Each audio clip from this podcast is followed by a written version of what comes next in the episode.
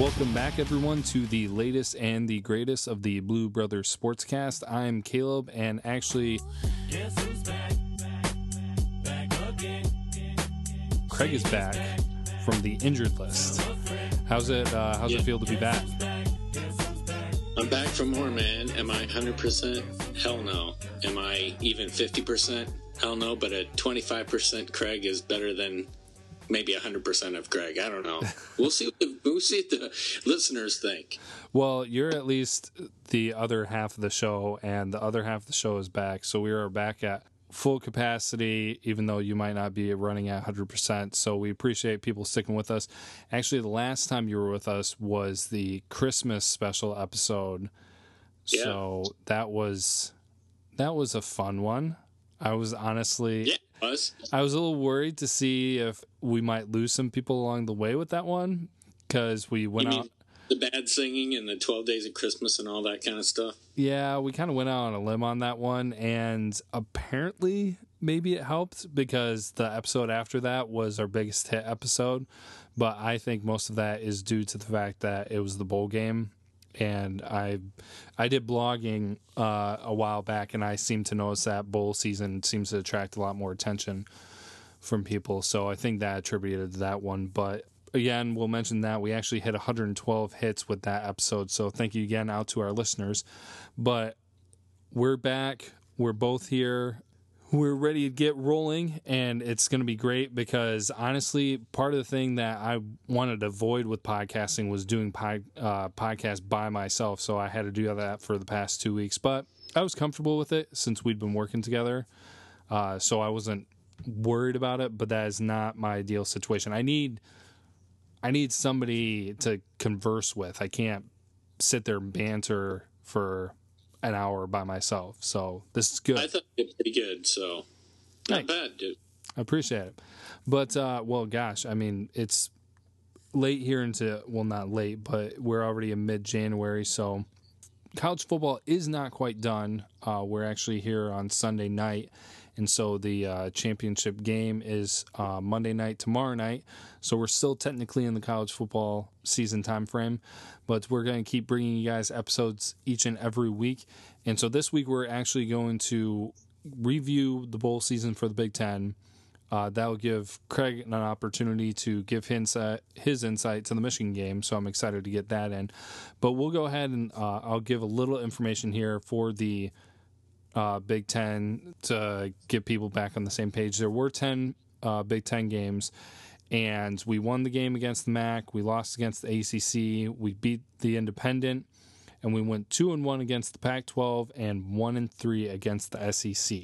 So, uh, with our predictions and everything, the Big Ten wound up then going five and five. And Craig, you kind of beat me bad with seven correct predictions, while I only got four. But we're going to go chronological here. So, uh, the new era pinstripe bowl with Duke versus Indiana. Did you catch any of this one? I did a little bit. I just know it was, uh, well, it's typical Indiana. Kind of surprised by Duke, but this was all offense. Oh, Holy yeah. smokes. They were just scoring like crazy. I I didn't think Indiana would have, win this game because I thought Duke had a better team, but I just it just looked like um, who would score more points on this game, and pretty much that's what I called it. But I actually thought Duke just had a better team overall than Indiana. But Indiana, like we saw when they played against us, they have really good offense, no defense. So they pretty much did the same thing against us. So Duke just seemed to had a little bit more plays than they did. So, yeah, uh, looking at the uh, stats from this, the, we knew this was going to be an offensive power game, and uh, give Indiana credit. I mean, it was it was a close game, and as we go through the list, we're going to see that where the Big Ten wasn't even able to keep up with the competition. But Indiana was able to keep up with Duke, but they just weren't able to finish it all out actually from the stats, Duke kind of took their attack to the running game while Indiana attacked with the passing game. It was a good battle if you wanted to watch a lot of points scored, which wasn't the case in a lot of these bowl games. But I was predicting that actually Indiana was going to get this one. They kind of were a little bit of a letdown. Um, but that that's kind of the thing with Indiana. Like each year, they show up to play, and I don't think they've really had a blowout loss anytime in the past few years. So they're they're a good team to watch. And I know that they're not football school, but I I think they did a, a, decent job with trying to take Duke down because honestly, Duke was on a roll until that whole debacle when they lost to, I believe it was Miami, and there was that whole uh, official meltdown. Uh, so Duke is Duke is a decent team. Yeah, all the forward passes and backward passes and laterals and knee down and all that during that debacle. But yeah, I mean, first of all, you have to hand it to Indiana. They lost their number one running back in Howard, so he, he got hurt, and so Redding came in and did pretty dang good job. I think he rushed for over 200 yards. So looks like Duke couldn't stop him, but um, uh, it seemed like Duke always had an answer for whatever Indiana threw at him. Duke had uh, that uh, 90 yard kickoff return or whatever it was uh, for a touchdown. That was, so yeah, it always seemed to be something going on in that game. Yeah. Yeah. So, and I think uh, Indiana was actually down at the beginning, so they fought back to uh, be able to make this game competitive. But uh, there was the loss to the ACC in that game there, and then the uh, Foster Farms Bowl was uh, Nebraska then versus UCLA, and actually both of us had no faith in uh, Nebraska for this one, just because they've been so up and down, and kind of the questions looming around their uh, the faith in their coach and things like that. So uh, they actually finished this game with uh, 37 points, and UCLA only had 29. So this has got to be a boost of confidence for the Nebraska fans.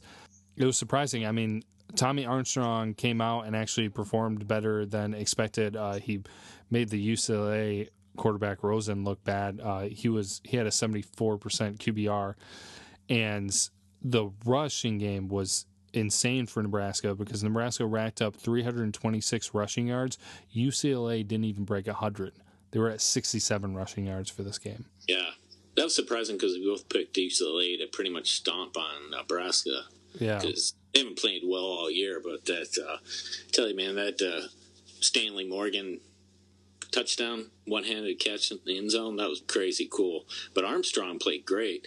I haven't seen him play this good in a long, long time. He even he threw the ball well and he ran, you know, pretty well too. I always thought when he runs with the ball and he tries to throw, he's a little bit off. He's not very accurate, but he, he was pretty well. He did great in this game. I, I don't think UCLA had an answer for, uh, you know, uh, that mold, that kind of a mobile quarterback. He kind of remind me of Russell Wilson in a way, kind of thick, big kind of strong guy. So yeah, it was it was definitely surprising. Well, I mean, this game was in California, so we were anticipating, you know, easy easy trip for UCLA, Nebraska having the weak season they did. They did wind up being the only team during the regular season to beat Michigan State, uh, so I guess they had that notch in their belt. But yeah, they I mean they showed up to play. Uh, UCLA worked on their passing game and racked up a ton of yards, but the Nebraska defense was able to get two interceptions, and so they they just took control and uh, held on with this game. So I mean, I give it to them. Uh, good job with Nebraska. Uh, that actually then gives them a final record of six and seven. So not not anything glorious, not anything that they had with their old coach, but you know it could be on the right track. So way better than we expected. Yeah, it's a good game for them to um, go into the next season. About you know they did make um, UCLA one one dimensional, like you're talking about. They couldn't rush, couldn't run the ball with the darn. Uh, UCLA just pretty much went with the, the passing game. So, and don't they have that freshman uh, quarterback? Those he's pretty good uh, quarterback. Um, Rosen. I, uh, yeah, I th- yeah, I think he's the freshman one. Okay. Yeah. So, yeah, I mean, it's something to build on for Nebraska. So, yeah, we'll, we'll see. And they need anything at this point because their season was just so up and down. They had that those I think it was two bad losses. I know they had that really bad loss against BYU. So, uh, but yeah, they they need to have something to build upon. So that was a good win for them. Um, yep. So that was one of the wins for the Big Ten against the Pac 12. And then it was Minnesota versus CMU, uh, Minnesota finished 21 14. Nothing flashy. This was Minnesota showing up as we expected. Uh, their quarterback was solid as he was before. He, uh, uh Mitch Leidner, he was uh, 89.6 QBR.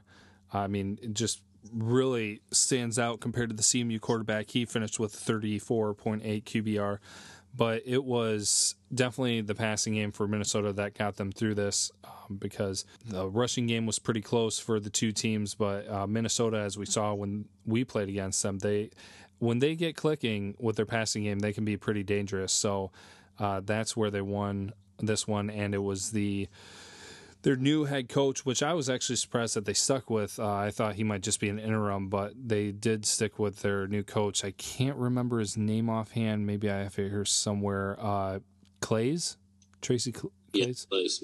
Uh, is how you say his name. Yeah. Um, oh, sometime we're gonna we are gonna go through all the coaching changes that happened, but we're not gonna go too in depth with it. Honestly, though, I was kind of surprised with all the big, big name coaches in the Big Ten now that they didn't try going somewhere bigger, but uh, they kind of played it safe, and it worked for them at least this season, uh, especially with the bowl game. They came across with the win. Um, it was pretty. Yeah, we thought it would be a close game. I think we. Um, I saw uh, Central earlier in the year, and I thought they did. They played pretty well, wasn't it? They played against Michigan State earlier in the year. I think so. I think it was this year. Yeah, they've they've put together. They didn't yeah. have a really good record. Um, I mean, they were they did go seven and five. I think they were anticipated to be a little bit better, but they they were a competitive team this year. Yeah, they played them pretty well. And in fact, uh, uh, Central's got a really good quarterback. He, you know, I think he did pretty well in this game. But Leidner was he only missed six passes in that game, so he did. Re- he was really efficient. Like you said, I think he's over eighty percent um, efficiency on his throws. So, and he won that game. He did. He's like best of the season. I think he was pretty dead on. And you know, like you said, he took it to Michigan pretty well. When he's clicking, he's pretty tough to beat, and he's got some little bit of mobility, kind of like Rudock does. So, yeah. Yeah, he. Uh, it'd be kind of interesting to see what he would have been able to do on a different team. Um, yeah. But he's yeah he's no joke. I don't know. Do you ha- do you happen to know if he, is he coming back next year? I don't know. That that would be kind of be, scared. He did. Yeah, I know that uh, Minnesota is losing a couple guys, though. Uh, I remember names being mentioned when we were watching the game when Michigan played them. So they're losing a few pieces, but yeah, uh, Leidner. So it seems like he's been at Minnesota quite a while. Yeah. So I remember him at the big house, what, couple, what, two, three or four years ago, and I remember him just running up the middle and burning us pretty significantly. We couldn't stop him, so yeah, I think that was two. No, that would have been three years ago. Yeah, I think I. Yeah, I think I was at that game actually. I think it was homecoming. Yeah, so uh, he might be gone after this year, but a uh, good win for Minnesota, uh, helping out the Big Ten record uh, for the bowl games. Uh, but Minnesota's a a team that has been showing up. I mean, we've seen them stay competitive with TCU and other teams. I mean, against Michigan, uh, we saw that game. So a good win for Minnesota. Yeah, it was good to see Jerry Kills there too. The the coach, you know, had a lot of uh, physical, you know, uh, problems, you know, with health and stuff like that. But he was there after the game, kind of accepting the award, and I thought that was pretty cool of Minnesota to do. So yeah, yeah, I do remember seeing that. That was very cool. Minnesota just kind of seems like that smaller Big Ten school. I know they're not the smallest, but the smaller Big Ten school where it's just like, I know everybody says it's family at their school, but you kind of look at them and it's just like you really feel like they're a family school where it's just like they they care completely for the individual over anything else. So it's it's always cool to see that. Yeah. yeah. We'll move then on to the Holiday Bowl where uh, Wisconsin matched up against USC. Uh, it was actually eight and five USC versus nine and three Wisconsin, and both of us were looking for USC to win this game. And with Wisconsin actually come, came up with the unexpected win, uh, twenty three to twenty one. Joel Stave actually did really good this game. Uh, 89.9 QBR. Uh, the Wisconsin rushing game was on pretty well. The passing game between the two teams was pretty even. I, this is, uh, uh, gosh, it's been a while. I'm kind of forgetting, but they uh, they finished this off with an inter- interception, didn't they? Uh, Yeah. They were going down, and then Wisconsin ended the game because they intercepted USC. Yep. Okay, yeah, that's what I thought. Yeah, this game was all about the Badgers defense. Man, they really put it to USC. They didn't let any of the special teams do anything. They didn't really let USC do much at all. And given the fact that, my goodness, you got the Badgers taking it to USC, who's what always top three in recruiting, top five in Uh, recruiting. Five star guys all over that field, and they just don't have any I get chemistry. I mean, me when you got a team like that, they're almost like they're exactly similar to Alabama when it comes to talent. But when if you don't harness it like Saban does, it just doesn't matter. Yeah. Yep, absolutely. And uh, you're right with that Wisconsin defense. I mean, this is another instance where the Big Ten defense showed up because uh, USC only had 65 rushing yards in this game. So, Wow. I mean, it, Wisconsin and Nebraska kind of getting back to their roots here where they've got that uh, big man defense, uh, you know, shutting you down up front with their defensive line. And that's what they Yeah. did in these games, which is surprising enough. So, uh, Wisconsin be able to actually finish the season like we were with a 10 and 3 record. Uh, a little surprising. I mean, Wisconsin was a good team. Uh, they lost a close one to Iowa, and I can't remember how the, uh, they lost to Alabama. Was another Yeah. one of their losses. I can't Yep. remember uh, offhand who the third loss was, but I mean they. It was kind of surprising to see. I mean, they never really did anything flashy. They weren't actually even ranked for this game, uh, being at nine and three, but they came in and uh, were able to handle USC, which, like you said, I mean they've got quite a bit of talent there, so good for them. Yeah. Yeah, I think Stave did pretty well, like you said. I think he was 18 for 27, did pretty well throwing. He's pretty proficient. So um, I think he set the school record for the most wins in Wisconsin history, like 31 wins. So that was pretty good. Um, he's a tough guy. I mean, I have to admit, he's kind of getting banged up all year, but um, he he hung around. So I think he, I think he got hurt. Like I think he got his nose busted up or something. He got cut or something, but um, came back out there and played well. Yeah, that was kind of the thing with uh, Wisconsin and Nebraska is that I mean, obviously Wisconsin looked better because their record uh, proved them a little bit more, but their their quarterback play was just up and down for both those teams. Um, but Yeah. Wisconsin, I think, with their coaching staff and with their the players that they had around them, were just able to recover better, and that's why they had the record that they did. But um, Nebraska is still kind of feeling things out after they got their new coach and uh, new system with them going on there. So, but uh, another win there for the Big Ten against the Pac-12. Then that'll actually take us to December 31st, and we had the Goodyear Cotton Bowl with uh, Michigan State lining up against Alabama, and I'm pretty sure that anyone listening to this podcast knows how this one went down because if you didn't, then maybe your New Year's resolution was to hibernate for about two weeks or something like that. Because You, I love, I loved your. I know you went alone, but you did a very, very good job of breaking that game down, dude. I have to give, I give props to you, man. yeah, it was. I mean, it, I wanted would be with you so bad. yeah, it would it would have been a good one to get uh, conversation going immediately after the game, but this was not a good one for the Big Ten as MSU got completely dominated by Alabama with the final score of thirty eight to zero, and a lot of people kind of let them have it. Had conversations going on there after it. It did it did not look good. Okay, see here's here's the thing, and this is going to be kind of a crossover with another game.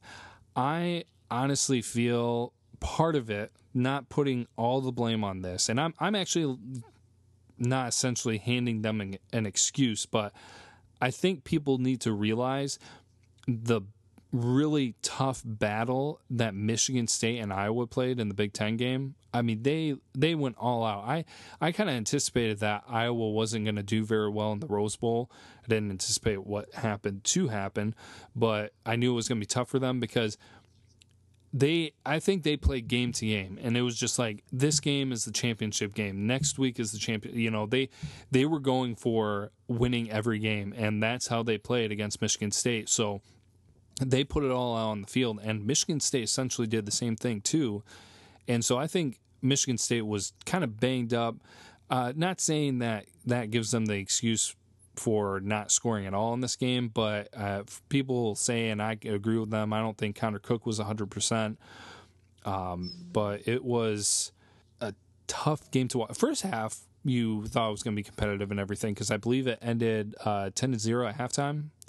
Uh, but then the second half, it just blew wide open.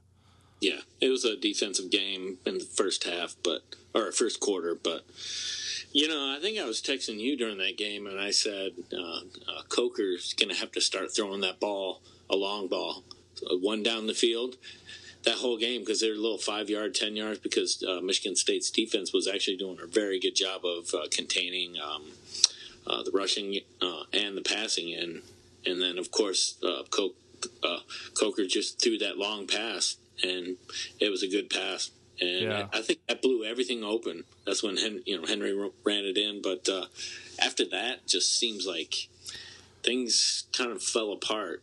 Yeah, well, and things fell apart when Cook threw that interception right before the half. So it kind of just wow. Yeah, that, that, that kind of sealed it right there. But th- that long pass definitely kind of blew things open because I think it kind of got in the mind of some of the Michigan State defensive players where it's just like, I mean, yeah, you always do have that, uh, you know, to worry about. You you have to think about the deep pass and everything, but that that solidified it right there. It's just like, okay, this this really happened. So now that it seemed like they weren't so much playing the field in front of them, and they kind of focused on the field behind them and so then the middle of the field was open, the running game opened up for Alabama more. It slowly began to crumble there. And that's what everybody was saying that Alabama does. Alabama is not going to go out there and face against the best teams in the uh, the country and just start beating them right at the beginning. They slowly just beat you down and yeah. make it look they make it look dominant and they might blow, blow you out in the end, but it's not going to be from the start where they're just destroying you. It's it's a slow process with them. Yeah, that front four brutal. Yeah. I mean, it looks like Cook was just getting sacked every like third play or something like that. Man, they were just unbelievable. And then they just made Michigan State look one dimensional. They said, "Well, this Cook guy is going to have to win this game for us because what did they what 1.1 yards per carry. That's all they could run. 28 yards of carry. That's all they had the whole game. Yeah. It just says, look, this this Cook guy is going to have to win this game for us, and I think Alabama's uh, secondary was a little suspect, but not enough that they were just going to lose this game. I mean, there was just way too many things. And Coker, I just knew he when he got his rhythm with that last pass that he was like, "Oh, I can pass downfield, man. I think I can pass on the secondary." And then you just saw what the pass to Ridley, the open, way open pass to him, and man, it was this is a tape I think that need to be burned by yeah. Michigan State. Yeah, this is. So, some that they need to look at. It's uh, I saw it was kind of interesting and everything, and I don't necessarily feel this way, but somebody brought up, I think it was on uh, some kind of national show, national broadcast or something, where they said talked about how long Michigan State had been running the disrespect card. Uh, well, like as we say, the disrespect train, which apparently doesn't run in the postseason, but um, the uh, disrespect card and they were saying, is it really Michigan State being disrespected, or is it people just really having a realistic view of Michigan State? Because this was their opportunity, and they showed nothing. I mean, no. Michigan State's been looking at that top level for several years now, and they are a good team. I mean, we gave them credit; they won the Big Ten. They've they beat teams when they it was unexpected. Uh, sometimes they beat teams when it was expected. You know, so I mean, every team kind of gets things like that. But they've they've been playing at high level for a while. But this was their opportunity to show that kind of they belonged and everything, and they showed nothing. No, so. they. Um, well, Cook, I was hoping. You know, we're talking about well, he was the number one NFL prospect coming out of the college football, so he showed really nothing. Um, I actually thought that the whole Iowa game was more of their national championship game than this game. And then the other thing I thought was a little bit interesting is, and that's my point of view, but I thought in Michigan State, because that disrespect train they seemed to ride all the time, and even when they came out of the tunnel, I heard one of the commentators for the, this game say, start talking about that, talking about how Michigan State thrives on that. And I went, wow, they even got the commentators even talking about that. And it seemed to me that Michigan State walked into this game thinking that they were going to win already. Like they were very cocky in a way, very I know they're playing Alabama, but they felt cocky, even by Coach Dantonio when the the reporter asked him a few questions before the game, and he just kind of nonchalantly shrugged her off and just went about his business. He went, couldn't even, he didn't have time to even answer questions, but Saban did. I mean, I don't like either coach, but you know, Coach D just seemed like he was very smug, you know, and, and I think I think that just caught up to him. Yeah, yeah. Well, uh, well, actually, uh, I'm going to go through some stats here, and before we get off of this game, I'm actually going going to go into Twitter time because uh, the only few Twitter conversations we have were about this game. Uh, but some of the stats with this game, um, uh, first downs, MSU had 16, Bama had 21. Uh, nothing uh, crazy there. But then the big number difference, like we had mentioned, is MSU only having 28 or 29 rushing yards. Uh, Bama had over 150. Uh, the passing game was pretty close. MSU had 210, Bama had uh, 286. Uh, but then, I mean, you add those up and total yards, you know, Alabama had 440, while MSU only chalked up 239 total yards. So uh, the kind of interesting thing was that the offensive plays and time of possession were almost like spot on for each team. Uh, I mean, MSU had 65 plays, Alabama had 66, and the time of possession was only off by like maybe four minutes. Uh, so that was a little interesting. Uh, but part of that thing was uh, to Alabama was able to go down the field so fast a couple of those drives. But I think uh, Coker didn't have any. He didn't have not one turnover. I mean, there was no turnovers in really in this game for Alabama. I don't believe so. I think that that was a huge. That's that's huge. Yeah. So actually, to include with this conversation, going into Twitter time. Right before this game started, I sent out a little tweet of uh, just saying 42 to 14 with a little uh, prayer icon there because uh, actually, actually, I think it was 41 to 14. But when Michigan played Alabama several years ago, that's what happened to us. So I was kind of, I was kind of, you know, hoping that they get served something similar to what we did. Had no idea it was going to turn out the way that it did. But actually, uh, Go Blue number five uh, at game time four three six. Uh, jumped in and thought that was going to be a 28 to 21 Michigan State victory and I said that I was just praying over here for the game a little bit, laughing about it. But then uh, game time chimed back in and was saying just as much as he uh, doesn't like it, but they win big games. And I brought up the same thing, and we mentioned this before uh, that it's very true that they do win the big games, but they they win a lot of those close games, those come from behind victories, and you can only do that so long. And eventually, I believe that catches up to you. And this is stuff I'm saying before the game even started. And we were uh, we had a conversation before where I had said that I felt like they were a team of people were thinking of them at, Michigan State as a team of destiny, kind of like they did with Auburn that one year, where they just always kept on winning. They just couldn't be stopped. I mean, in the dire moments, you know, they had the uh, kick six and all that stuff and everything. So it just seemed like a a team of destiny, and so it did wind up catching up to state. But then uh, we commented a little bit about how Alabama needed to pass over 10 yards if anything was going to happen, and then they were able to blow the game wide open. Uh, this was kind of a larger conversation that was going on, though, because I mentioned after the game that that type of loss had happened to Michigan. I was saying that I would have anticipated that Dantonio would have come out and said that they would have needed to have a moment of silence for Michigan football. Oh, you like you did before, right? Yeah, like you did with App State. So it's just like, I mean, if if Michigan State fans weren't expecting crap to come up, I mean, come on, you guys have been throwing crap out there for more than eight years, but for a long Yeah. time. So yeah, it was going to be talked about.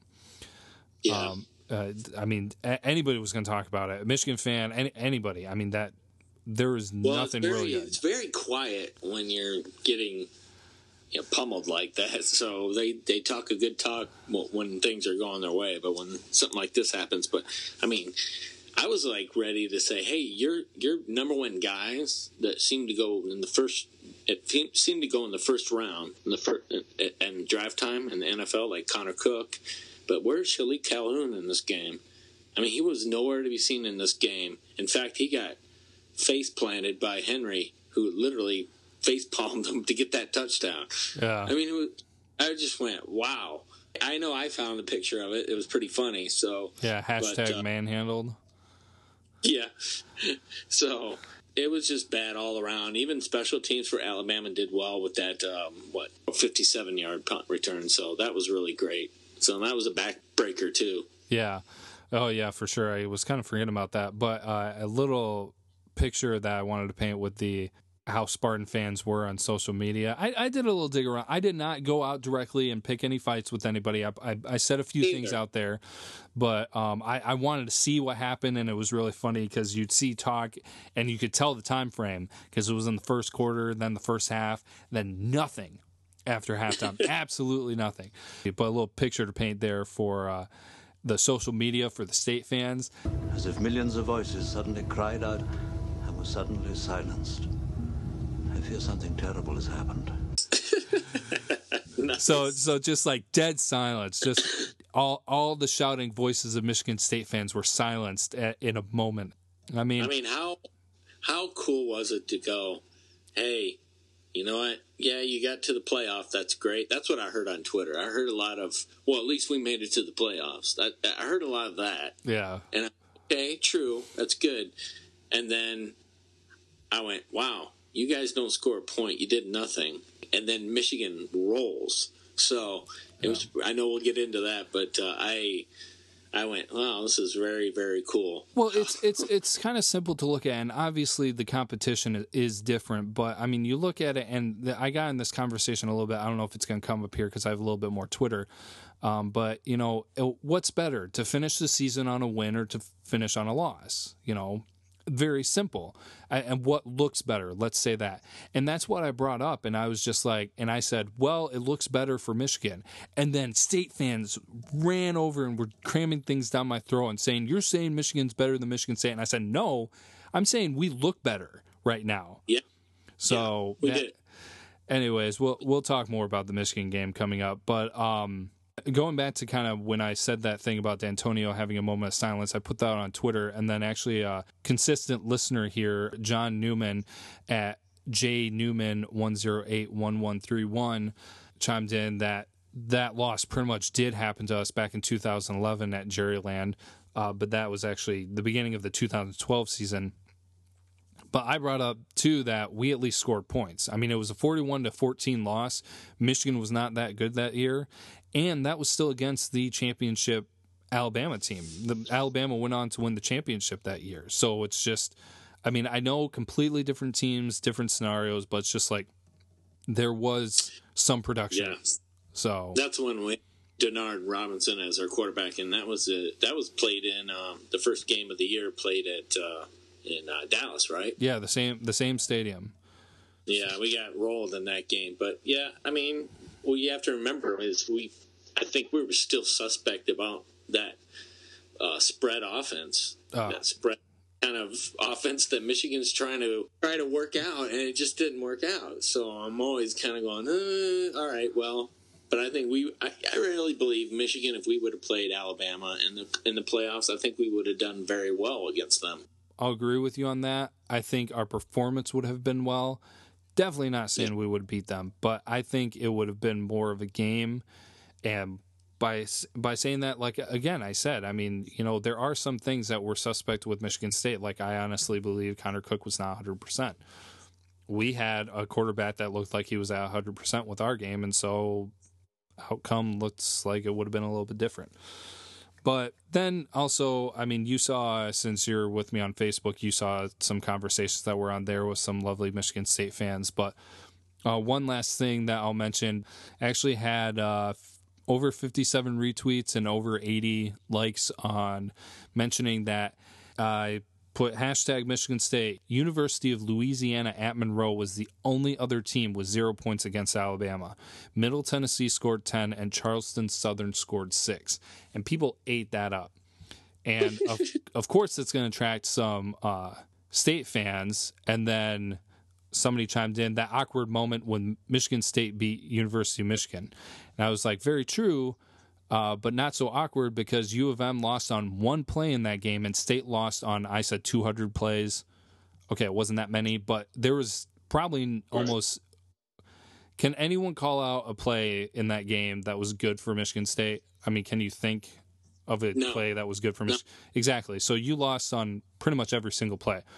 This guy didn't give up though, and I'll just leave him anonymous. But he said, "But Michigan lost to state, so you can't say anything." And I said, "Well, I'm pretty sure I just did. So have a nice day." And the guy, the guy kept going. You actually jumped in uh, to join the fun on this one, saying saying how yeah. you, he knows that uh, it's over for Michigan State. You know, let him relish in the last moments. And then actually uh, another listener of ours, uh, Logan Rowan at Logro 98, he said he pulled a quote, another Star Wars quote actually, which is funny enough. It's over, Anakin. I have the high ground. Looking forward to the future. You know, things things are looking uh, a little different there for Michigan State. And then I mentioned the Dantonio thing to him on how we would have anticipated he would have reacted to that, but then the state fan comes back and says, "But state still beat you guys," and he put a bunch of those crying smiley face or laughing faces. Uh, which okay, that doesn't get to me, but yeah. fine. Uh, but then I mentioned that this was state's year. You know, this was state's year to come out to make a statement to have probably one of their best chances, and I'd probably say the next three years, like out of well four years, like including this year the next four year like this year and the next three years this was probably going to be anticipated you know foresight their best year to do anything. And it went down the drain with a big fat zero. And then he said we made it to the playoff. You guys didn't. They beat you. You guys lost. More laughing crying faces. Hilarious. And then you said keep telling yourself that you belong there watch, and I can also use the emojis of the laughing, crying face. This guy, like, he just would not quit. And he's just like, at the end of the day, state beat Michigan. All I said, I was just like, you know, at the end of the day, finishing with a win looks a heck of a lot better than a loss. And I didn't even mention, you know, being able to score points or not.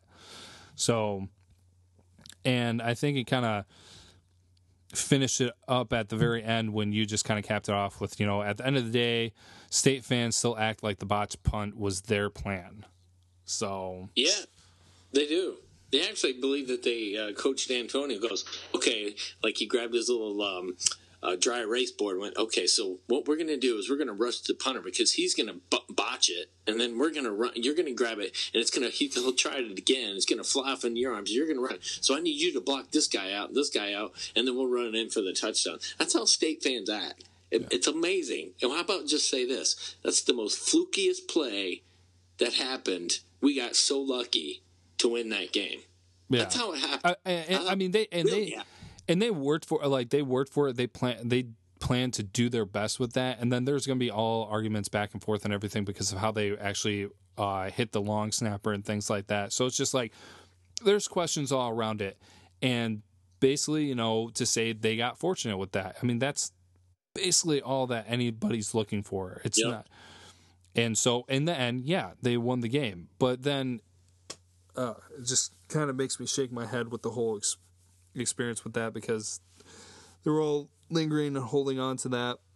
And there was some other Twitter conversation out there too. Uh, so much I'm not going to bother including, but never ending. I mean, obviously, with a tweet like that that I sent out, I was anticipating some of that, but I thought I'd share some of the highlights with our listeners. Yeah. Well, I like joining in. Yeah. It's fun. Well, one, and, and that's another thing too that I I find this almost ridiculous. One of the guys, um, I won't quote it here. I don't know where it's at, but somebody got on there. It's just like, oh, well, it's just nice to see that Michigan is actually paying attention to Michigan State. It's just like, well, you guys are one of our rivals. Chances are we are going to talk about you from time to time. I said, now realize though that you are one of our many rivalries while we yeah. are your only rivalry, I don't care what people say about Ohio. I know that Michigan State and Ohio have been going back and forth recently, but that's not a rivalry. Michigan versus Ohio is a rivalry. Michigan versus Notre Dame is a rivalry. Uh, yep. Michigan versus Michigan State is a rivalry, and also Michigan versus Minnesota is a rivalry. So, yep.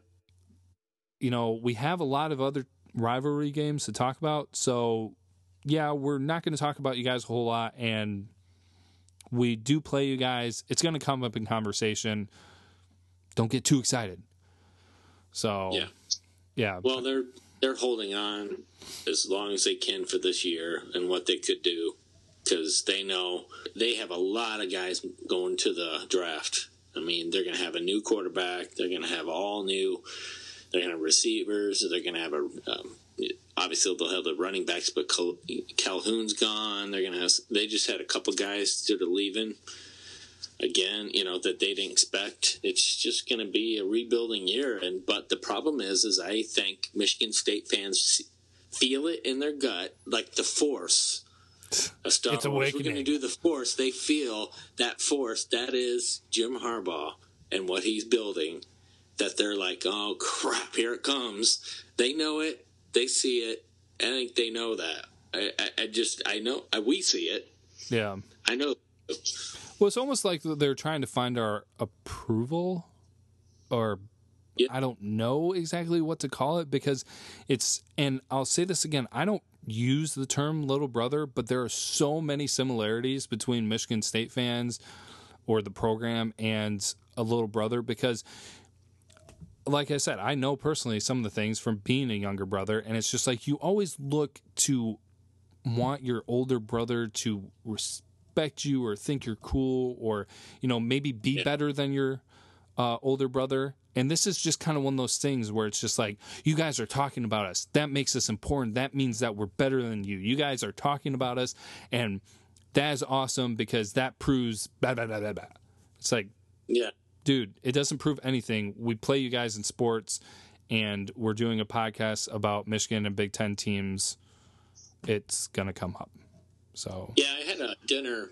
You know, I'll bring this up real quick. Is I had a dinner with this guy a couple days ago. He made a he, he said something, and I and I I didn't really didn't look at it that way. And he said, "Wow, you know, since state Michigan State, obviously, they're very good at basketball. We know that. I have a lot of respect for the basketball program. But uh, they said the football program's been winning. He said, Man, is it me? He goes, I, I just feel that state fans are coming out of the woodwork that they weren't there before. That they weren't really diehard state fans. They're just kind of your average, somewhat fans or whatever, and they're just like wearing clothes all over the place. And I went, you know, what? I think you're right. I'm seeing it all over the place, like this uproar of people going, "Well, I got to get my state clothes because they're winning," you know. And I'm going, "Well, Michigan never did that. We were losing, and we were still wearing our stuff. Oh, yeah. I didn't go on wearing my stuff. I yeah. always wore it." Yeah, after Michigan lost would lose games, I'd still wear their stuff probably the next day because it's just yeah. like I'm, I mean I go I go out of my way to prove that you know I don't care if they lost. I mean I do care, but it's not going to shake my faith in the team or anything. I hate it when people do that. Right. But so okay, all right. Quite interesting. Yes, long long conversation about that one because there was a lot of information more around that one because there was actually Twitter conversation. Moving on, moving on, moving on. So that was a loss to the SEC for the Big Ten. Now another SEC matchup for the Big Ten was Northwestern versus Tennessee. And oh boy, this is another bad one. I mean, just looking really poor for the Big Ten as Tennessee puts up 45 points against Northwestern's six. Disgusting. And Northwestern's quarterback QBR ratings are basically negative in this. I mean, yeah, they are positive, but they're yeah. basically nothing. Um, Tennessee used their rushing game primarily. I mean, they the passing game was pretty even between the two teams, not much of a difference, but Tennessee was able to rush. They just they just really tore up Northwestern. Tennessee pulled four interceptions out of this game. Northwestern got nothing going. I thought Northwestern that this was kind of their year that Fitzgerald was going to be able to have a highlight season.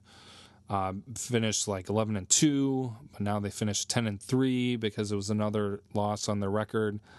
It was obviously since this was mostly during the Michigan game, I didn't see much, but it was it was bad. Yeah, it was uh, very reversed of the running game. It seems like a tale of two tapes here, where you had Northwestern couldn't run. Well, Justin Jackson, what leads the nation in um, touches, what 200, almost 300 yards or 300 touches, and man, he couldn't do anything.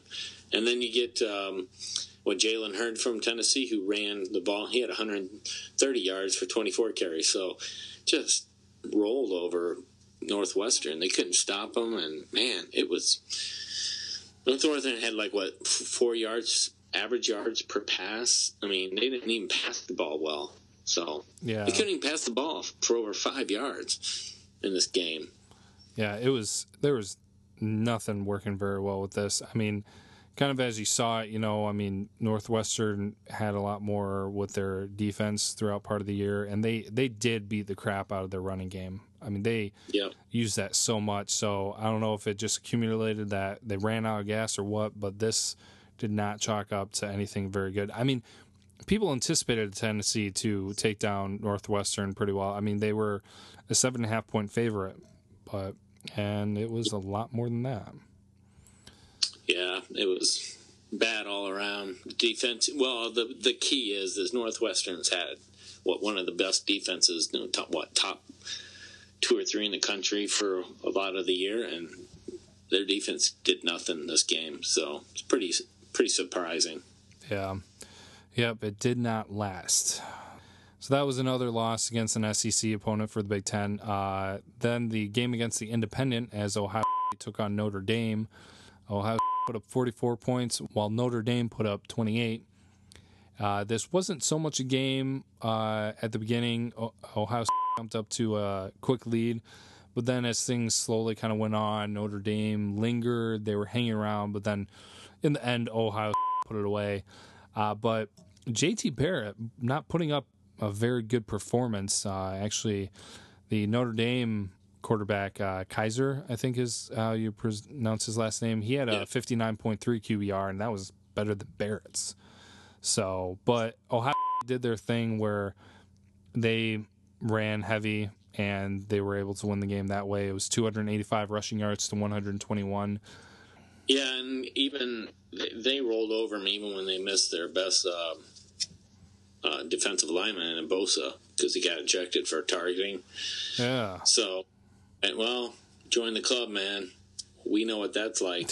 and was it a targeting? I, I don't know about that, but it was. I mean, their offense was clicking. I mean, they ran the ball well. I don't think Barrett is necessarily the best passer, but dang it, man, it's the the threat of him running. It's oh, yeah. really causes so much issues. And then what Elliott had four touchdowns, so it it it was a matter of time before. You know, I think Notre Dame did a pretty good job because I don't think they had their uh, first string uh, quarterback, or they even I think they're down to their second or third quarterback. Yeah. So and they did pretty well to keep up. And then, like you said, I think the third and fourth quarter it just wore them out, and they just couldn't keep up with the score. And yeah, they just, they Notre Dame was a banged up team. I mean, people talk about injuries all year. Uh, you know, hopefully this team doesn't get hit with the injury bug, yada yada yada. Notre Dame was a team I feel like each and every week they were talking about injuries with. So I mean, they just uh, I give them credit uh, with where they were able to land. I mean, they were number eight in the final poll going into the bowl games and everything. So they did a heck of a job with their injuries. But this, I mean, oh, Ohio played like everybody thought Ohio was going to play uh, this entire year. But the, I would say they maybe played like this maybe one or two other games. Yeah. So this almost was, showing that they should be where state is. Yeah. Yeah. You I, know, I think and going now we're going to beat Notre Dame? We're going to beat them pretty well, just to show everybody that state is the the chumps and we should be where they're at. Well, yeah, that's the thing. That's one of the things is because you actually got this game correct. Uh, Ohio was favored by six and a half, um, and you still suck with them, and they, you got this prediction right. I actually thought that Notre Dame was going to keep it close, not saying that they were going to win, because I thought that Ohio State was kind of going to go, you know, soft because it wasn't the playoffs. And they think they should be in the playoffs every year, which actually, between last year and this year, you know, they kind of have the right to think that a little bit because they had the team, but they didn't play like it this year. But they had the talent, and they probably should have been there, but they weren't. So, yeah. But that was that one another the win against the Independent, and then we have another matchup against the Pac-12. Another, just man, some of these were really unexpected for wins, but some of these losses just and, and this is kind of going back Stanford versus Iowa. Uh, the Rose Bowl, Stanford put up 45. Iowa was eventually able to put up 16 points, but this was all Stanford. I mentioned before you know, I really honestly believe that Iowa and Michigan State beat themselves up really bad in the Big Ten title game. And so they both were worn down for their bowl games. And Iowa just got manhandled in this game. And of course, I mean, they lost a player, uh, their running back in the Big Ten game. Yes. So that, yes. that hurt them. Uh, I yeah, I mean, we both picked Stanford in this one. We were both right. I was kind of hoping and praying that Iowa might be able to pull something together, but it just, yeah, they they didn't come through. I mean, Stanford was on all cylinders for this game. They went out and the opening, it was the opening kickoff, or was it the first play of the game? Yeah, first play. Yeah, yeah. Uh, that was a touchdown, and just it was like done. Could have finished it right there. Would have been over but yeah, it was uh, a, another terrible performance on the rushing side for a Big Ten team as Stanford put up 206 rushing yards and Iowa only put up 48. Granted, like we said, Iowa did lose their running back in the Big Ten title game, so it's what you kind of anticipate.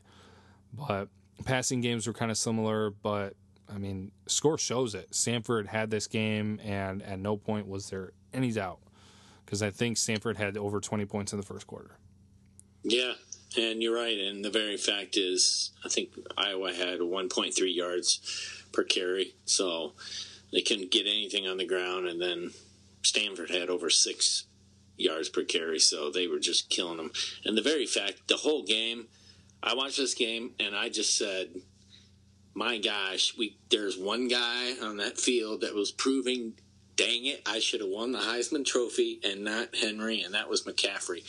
That guy was absolutely, as much as I wanted Iowa to win, I was like, my goodness, this guy cannot be. You can't tackle him. You, he has so many good moves. I've never seen a guy smooth running than all my life than that guy. Unbelievable. And, and special teams, he just destroyed Iowa. Yeah, destroyed them. Yeah, it was he was lighting it up. It was ridiculous. I actually uh, this was after the Michigan game. So after the Michigan game, I went out and got dinner and yeah. came back and I looked at my phone and saw the updates and everything and I was going to turn on the Rose Bowl, but it was such an ugly score already. I was just like I don't feel like watching a Big Ten team get destroyed. But then I started seeing all the stuff that McCaffrey was doing, and I said, wow, maybe I should watch it. Then I thought, uh, no, he's probably done because how good of a performance can somebody have like this? And then he just kept going and going and going and going. Yeah. But Yeah, he almost single handedly beat Iowa himself. That's how crazy it was. yeah, I, mean, the defense was bad. I mean, the, the offense. I mean, you're right. They couldn't. I think they only had what 290 yards the whole game average. I mean, yeah, I think so. total. Yeah, it's going to be Yeah. right around there. See, the thing that people were hoping for is that Iowa's defense was going to be able to step up against Stanford, but that was blown wide open right there at the beginning of the game, and that just uh, that was not something fun to watch. I sent a message to my cousin before the game, the one who joined us earlier, and was just like, you know, go Iowa, hoping for a win. And it was right before the game, so I wasn't expecting him to say anything. And I've not heard anything back. I have not wanted to like send anything else back because it's just like after after one of those, it's just man, it's disheartening, man. You know, it sucks. So Well, Beathard was on his back the whole time, and he had like seven sacks, a bunch of hits. He couldn't even. He had no time to throw. I mean, it was just Stanford's defensive line just was literally just crushing them the whole game. So it was it got ugly. Yeah.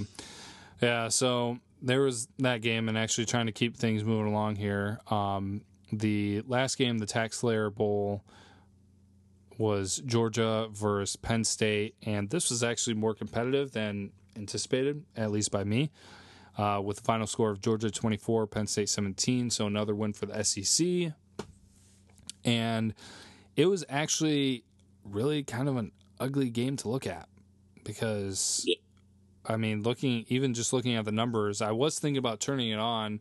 Uh, there was a lot going. I did not watch as many bowl games as I was hoping, but uh, it was really low scoring in the first half. Then in the second, it jumped up there and looked like Georgia was in complete control. Then Pe- Penn State fought their way back, but it still ended poorly for them. Georgia was able to get an interception. Penn State didn't get anything. But the interesting thing I want to point out is something to contribute to how ugly this game was is looking at the QBR because Christian Hackenberg had the better QBR at 37.4 in this game. Yeah, he got. Um, I think he hurt his shoulder halfway through the game, so they had to put the uh, second stringer in. So um, Yeah, so it's just, yeah, it's Yeah. just like if if you see that for a QBR, it's just and that's the better QBR. Just I don't ugh awful. Yeah. Yeah, I mean it was a boring. It was a very boring game. I think Penn State was overall did pretty well offensively. Did it all right, and they did really good defensively to hold Georgia just to that many points. I mean they did really really well. So um, I just I don't know if Hackenberg if he would have been in the whole game he would have won the game for him. I don't know. So I've not been a Hackenberg fan all year. I, I think he's still overrated. So Yeah, I agree. I agree. So, uh, well, that will wrap up all the other Big Ten games. And I did my review of the Michigan game last week, but we're actually going to do a little recap here at the end of this episode to include Craig's thoughts with the game. And I might throw a few other interesting things that I may have not mentioned last time. But uh, the Buffalo Wild Wings Citrus Bowl, as uh, everybody ought to know by now, Michigan 41, Florida 7 great victory for Michigan. Great way to finish out the season. Um, actually, Harbaugh was saying that if uh, they were able to come away with a win here, that was going to be the best season of Michigan football for him, uh, in his opinion. And uh, his team did not let him down. And I actually, you know, since I said everything last time, the only thing that I do want to make sure to mention, because I failed to last time, was that Rudock with this game passed 3,000 yards and he is the only second Michigan quarterback to do that. So behind I can Navarre, Yeah, Navarre. good job. Because I did not remember. I, I realized I realized right after I recorded that episode that I had left that out, and I don't have the information anymore. So I just wanted to make sure that I mentioned it. But he was the MVP for the game. Uh, did a heck of a job. And Craig, go ahead and take it away with your thoughts. Well, Wow, I, really impressed. You know, let's go by quarter by quarter. So let's go first quarter. Pretty interesting game. Uh, I think we were moving the ball pretty well. I think the, the very thing that I saw was it shocked me right in the beginning was De'Veon Smith and his running. I went, this doesn't look like the same guy. It does not look like the same guy uh, from, I'd say, most of the season. The guy, he had vision. In fact, I saw him stutter step a couple times to find, wait for the holes to open. And I went, where has this guy been? I mean, I literally went, it looked like a totally different running back. He looked like, he looked healthy. He looked like he had vision. He looked like, um, he looked like he's going to run like 300 yards in this game. I mean, he was doing so well, and I went, "Uh oh, this game could get ugly." As soon as it, and, and it happened the whole game, and I went, "Wow, this is going to be really good." Now, the very fact is that first quarter, I was a little worried because um, Treon Harris was a mobile quarterback, and it showed, and they could not stop him. I mean, he was fast, elusive, but couldn't throw very well. wasn't He wasn't very accurate at all and that little flip pass for a touchdown was just like, oh my word. Yeah. You know, to tie it 7 7. So I was like, okay, here we go. It's going to be an interesting game. And then it just got ugly. I mean, the whole game was just ugly. I mean, it didn't seem like Florida had the same intensity they had in the SEC championship game. They just didn't. They had no offense after that. It, it just did not. I mean, and Rudock what 20 for 31 278 yards three scores man overall michigan did an incredible job. I, I was just so impressed. Uh, time of possession was um, michigan 36 what minutes to florida's 21 so that tells you right there. Total yards they had over 500 yards. They had 273 so that tells you right there. Yeah. I mean harbaugh great. He prepared them. He he had them prepared for this game, and he trounced uh, Florida. It reminded me of the Florida game where we played. Um, what? Who was it? Henne or who was it? Yeah, that, it was uh, Hen- Henne versus Tebow. Tebow. Yeah, Henne and T- Tim Tebow. Yeah, we also had, yeah. had uh, Michael Hart for that game. Yeah, yeah, and uh, Arrington as a receiver, and he did really put up some big numbers. So it kind of reminded me of that a little bit, where Chesson also has that same kind of lanky, fast ability that Arrington had. So and Chesson put up great numbers, so he's going to be really good. Wow, next year. Yeah. So I can't wait. But what a great performance! Uh, this game was over in the second quarter, pretty much, and we rolled and um, great job for Jim Harbaugh getting prepared. So yeah, that's I, all I've got. Well, I think it was what 17-7 at halftime, right? I believe. Yeah. So. Yep. Yeah, I mean it was it was still a game in the third quarter, but that is well that that was kind of the interesting thing too because the third quarter is where Michigan has not performed well during the season. We've mentioned that before. The third quarter is where they drop off.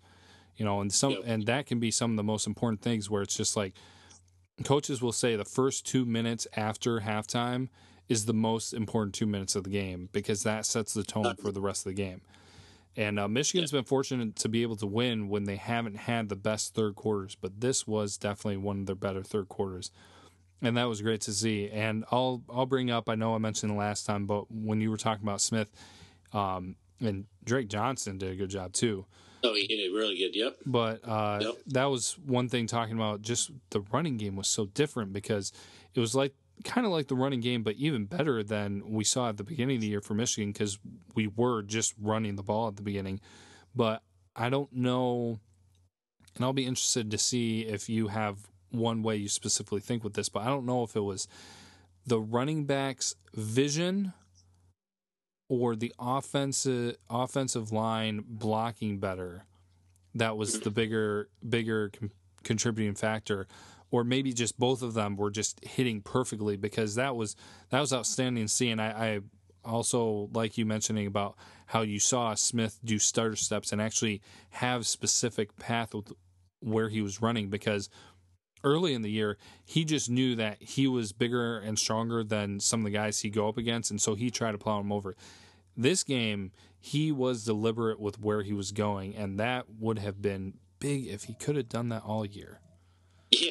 Yeah, he looked like he was, uh, and the, it's the p word, patient. I mean, he looked patient, like he was like going, "Well, I'm going to wait for a hole to, to open up, and then I'm going to run through it." And I went, "Wow!" Usually he doesn't do that. Usually, as soon as he gets the ball, he just pile drives everybody, like you're saying, and that was crazy to see. So that was the key of the game, I think. Yeah, yeah, because that opened up the uh, that kept the defense honest because then uh, we were able to have time uh, to pass the ball, which that was my biggest worry was actually uh, the defensive line for Florida being able to sack Rudock, which actually they never did. We did a really good job against the SEC's best, uh, well, one of the best, if not the best, defensive lines because they racked up a ton of sacks and, you know, we held strong. And part of that was because of the running game. You know, if we didn't have yeah. a running game, they would just piled everybody on the line and been going after Jake the whole time. But yeah, great. I think you mentioned Hargreaves didn't have a great game at all. I don't think even even. I mean, we're talking about the best corner in the country right yeah. there. He's going to be drafted number one in the country. He'll go number one. He'll probably be top fifteen, top ten uh, drafted guy in the country. But um, it just seemed like he was uninspired. Like he wanted to not even be there. Like yeah. he was ready for the draft. Well, that's the thing that kind of so. confuses me uh, because you know you expect players to want to have a better performance to be able to get higher draft stock, but not even that. It's just kind of like okay, if Florida had beaten Alabama somehow uh, in the SEC championship game, they almost guaranteed would not have been in the playoffs. Florida wouldn't have bounced yeah. up into the playoffs. So it's just kind of like were you guys expecting to be somewhere better or what? I don't know. Um, but kind of going back, uh, we'll kind of start wrapping things up with this. But going back to kind of what was said before about, you know, it looks better to finish off the season with a win than with a loss. I mean, looking at looking at the games, and actually, I'm pretty sure that I have this uh, in my memory correct, is that you know Florida played Alabama in the SEC championship game, and they lost. I think it was like twenty nine to fifteen. Yeah. And so that happens, and then next up, Alabama plays Michigan State and beats them thirty eight to zero. Then yep. Michigan plays Florida and beats them forty one to seven. So we put up yep. more points and held Florida to less points than Alabama did. And then yeah. Alabama plays Michigan State and completely destroys them, beats them by 38 points, doesn't let them score a single time. Tell me yeah. what looks better. That's all I was saying. It's just like, look at it, what looks better. And I'm not saying that we are better. I mean, looking at that, you probably could say that, but it's just like, that's why I was simply coming out saying what looks better. To I mean, I it, if you took away the names of the teams and just looked at those where it's just like Team A played Team B and beat them, then Team A beat this other team and destroyed them, then Team B came in and played Team C and Team C almost destroyed them as well and only let them score seven points. So would you say that Team A and Team C would be a good matchup? Right. People would say yes. I mean, I yeah. can I can almost guarantee that if I go down, uh, let's say like two year, two three years from now, and pull up these numbers or something, I'm sure that they'll probably remember though, and pull these numbers and put no names by the teams, that people would be like, oh yeah, that that would be a good matchup right there. Those two teams, who who are they? Well, it's like well, Michigan and Alabama. So yeah. Anyways, throwing that out there. Yeah, yeah. I mean, it's just yeah, you're right. It's uh, how you finish, but um, and I know yeah, I, I, it, was, yeah. it, was, good to see Perry out there. I mean, I, I, was happy to see him out there, so he'll be good next year too. Yeah, that was your boy. I called you out on Twitter saying, you know, Perry's yeah. looking good. But and and I'll say this just so that people know it. But I know that every scenario is different. Every team plays different. Like we said, Florida seemed like they were playing a little unmotivated. But anyways, end of that. Wrapping up, actually, end of the episode. This has been a little bit of a longer one, but hey, it's worth it because we're talking Michigan football and we've got Craig back. So it's worth it. Full force here for the Blue Brothers Sportscast. The Blue Brothers are united, reunited, and always glad to hear our fans listen in, and we hope you all have a good week. Uh, if you want to reach us, you can actually go to uh, our email, and that's Blue Brothers at gmail.com. Or you can also find us on Twitter at Blue Bros underscore and our names. So at B L U E B R O S underscore C A L E B for me and C R A I G for Craig. A lot of great stuff out there on Twitter. We really appreciate the conversations. We include it when we can. And we hope uh, we hope you all have a good week. And as always, go blue. Go blue.